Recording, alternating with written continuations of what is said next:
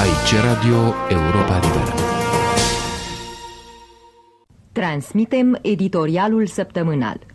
La microfon Vlad Georgescu. Am avut recent prilejul să citesc două cărți care mi s-au părut extrem de interesante, nu atât din pricina cuprinsului, nu atât ca valoare intrinsecă, cât ca reflex al mentalității politice a celor care îi, pe care îi reprezintă autorii și editorii celor două volume.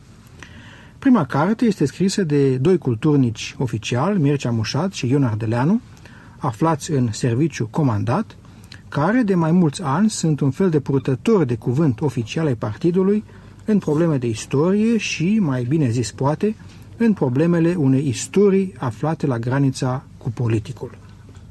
Cartea se ocupă de istoria țării în perioada 1918-1933. Cea de-a doua carte se intitulează Antonescu, Mareșalul României și războaiele de reîntregire și reprezintă părerile colonelului Gheorghe Maghirescu, care trăiește la București, fost membru al cabinetului său militar, al mareșalului, păreri expuse în lungi convorbieri cu Iosif Constantin Drăgan. Cartea, voluminoasă, peste 600 de pagini, a fost de altfel tipărită în editura acestuia din Italia. Apare deci, fără îndoială, cu aprobarea, dacă nu cu blagoslovenia Bucureștiului. Nu am intenția să mă ocup astăzi de aspectele istorice propriu-zise ale acestor amintiri. Colonelul Magherescu este un hagiograf al mareșalului, ceea ce în fond este și respectabil și de înțeles. Multe din informațiile pe care le dă sunt interesante, chiar dacă concluziile sunt deseori pătimașe, partizane, ceea ce le micșorează credibilitatea. Eu cred că mareșalul, după 40 de ani de la moarte, are dreptul la ceva mai mult. Eu cred că are dreptul la mai mult decât la hagiografie, are dreptul la o analiză obiectivă și detașată, care să prezinte nu numai părțile bune, dar și pe cele greșite. Așa cum se întâmplă în cazul oricărui om politic, oricât de însemnat. Din păcate, textul publicat de Iosif Constantin Trăgan, în acest text, el nu apare ca un om în carne și oase, ci ca un sfânt, un om providențial, atmosfera în care este învăluit e aproape mistică. Conducătorul transmite, citez, energie, e însă un însingurat, este, citez din nou, singur în mijlocul poporului.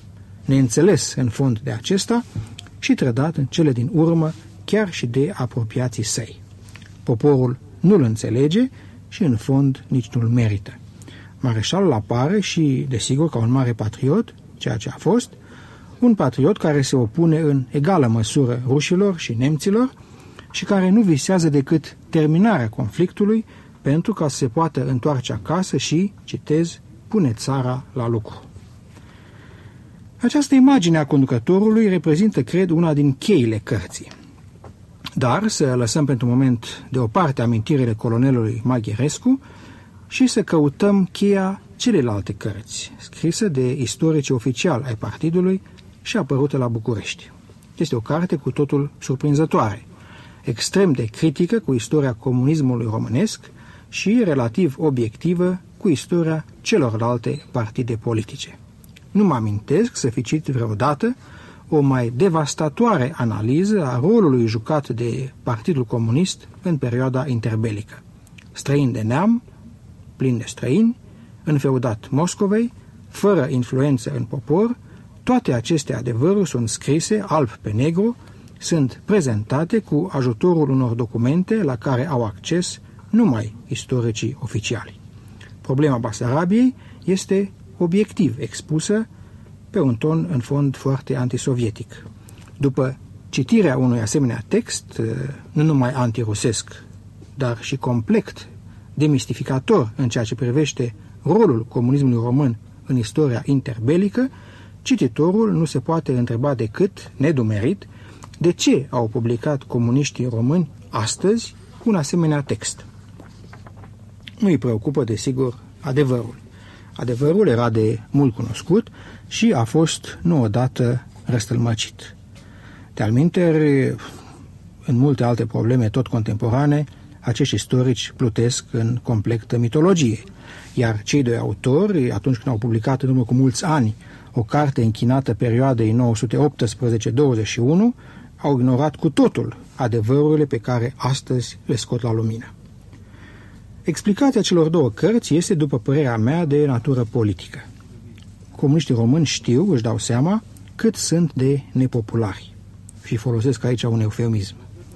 Ei fac de aceea încercarea disperată de a se detașa de simbolurile urâte, denunță activitatea partidului în perioada interbelică, se dezic de ea într-un fel, o socotesc, ar dori să o socotească un accident doar al istoriei lor. Ei proclamă astăzi, sus și tare, că istoria partidului se identifică de fapt cu istoria țării, ei se leagă acum de marele noastre personalități, urcă până la roman, la daci, la traci. Nu întâmplător, prima sală a Muzeului de Istoria Partidului expune busturile lui Traian și Decebal. Dorința de identificare a lui Ceaușescu cu marele figuri ale trecutului explică de aceea și binecuvântarea dată cărții despre Antonescu. Ceaușescu nu se mai percepe în linia lui Ice Frimu, Ștefan Gheorghiu, Ștefanov, Tsacenko, Dej, sunt prea neînsemnați pentru el și în parte vânduți Moscovei. Domnul Ceaușescu se vede acum în linie cu domnii, cu Mircea, cu Mihai, cu Antonescu. Ca și el, se vede un om providențial, neînțeles, însingurat, nemeritat. N-am să insist acum asupra enormității acestor comparații. Ceea ce ne interesează astăzi este doar optica oficială. Să mai adaug însă că cele două cărți reprezintă în ochii partidului și o încercare de raliere a românilor din țară și din străinătate în jurul unor lozinci patriotici din păcate rămase în condițiile vieții de astăzi fără acoperire.